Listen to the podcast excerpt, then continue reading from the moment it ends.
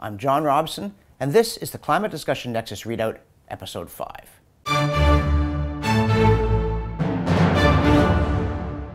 Every Wednesday at CDN, we put out an email called the Wednesday Wake Up, and it discusses the big climate news of the past week, significant opinion, developments in science. And then in these readout videos, I take a few topics from the newsletter and offer some quick extra commentary. If you want more in-depth information, go to our website, that's climatediscussionnexus.com, and subscribe to the Wednesday Wake Up and look at our YouTube channel, because we've got lots of videos. Now, uh, if you'll excuse me, I'm going to go down the street and hold up a bank.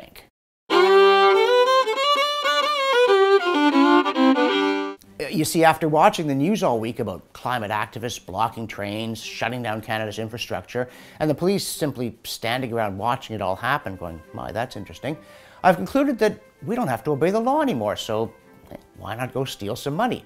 Especially as we're still waiting for all those big oil money checks folks keep insisting we're getting. Obviously, you know Charles Koch far better than I do. Tell him to send the money. Okay, obviously, I'm not going to go rob a bank, and neither should you. For one thing, stealing is wrong. This whole business of trampling other people's rights, just grabbing their stuff, shoving them and their concerns aside, it treats them as less than human. There's no social justice about it. Don't do it. Another more practical reason, if you need a practical reason not to steal, is that, of course, this exemption from obeying the laws doesn't apply to folks like you and me. It only seems to apply to activists and extremists on one side of this or indeed of any issue. And if you're starting to feel that this situation is profoundly wrong and unfair, you're not alone. You might even be tempted to get up and make a speech about it. But if you do, I hope you don't get shut down the way Greenpeace co founder Patrick Moore did when he was invited to a conference in Regina to speak about sustainability, then abruptly disinvited when the online mob suddenly discovered that he's openly critical of climate extremism.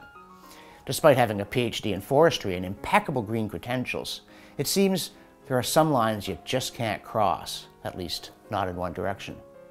Now, speaking of Moore, periodically I get comments on one of his videos that's on my own YouTube channel saying, eh, he wasn't the founder of Greenpeace. But he was, as Greenpeace itself proudly declared until 2007 when it tried to drop him down the memory hole, only to find that on the internet stuff gets archived.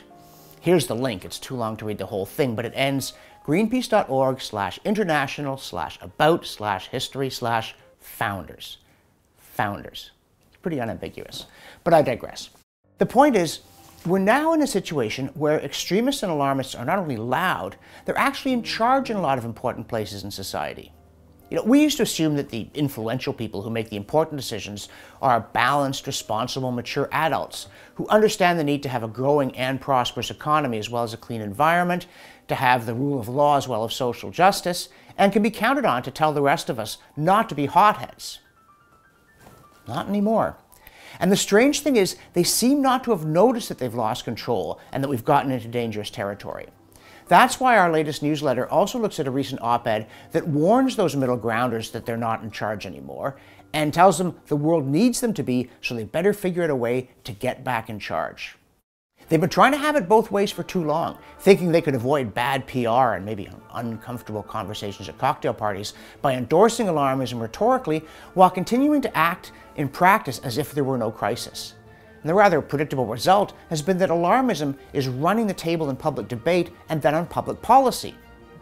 What we need now isn't more of that soothing establishment rhetoric that sounds like a trombone. You know,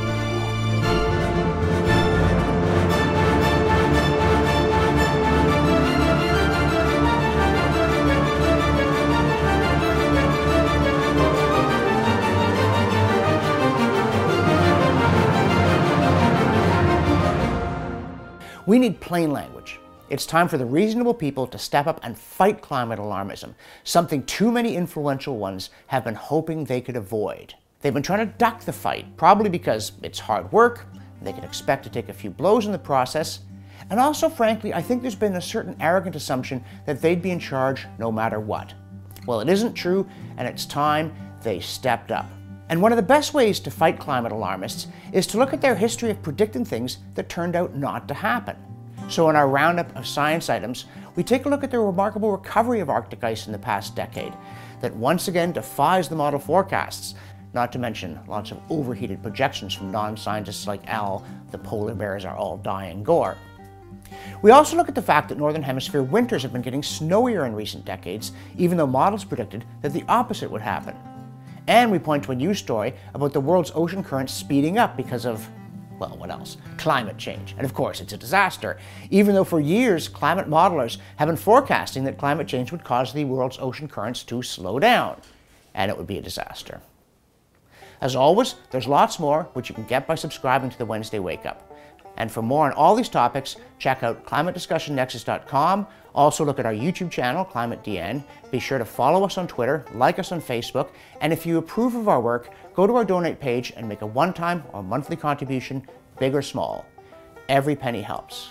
For the Climate Discussion Nexus, I'm John Robson.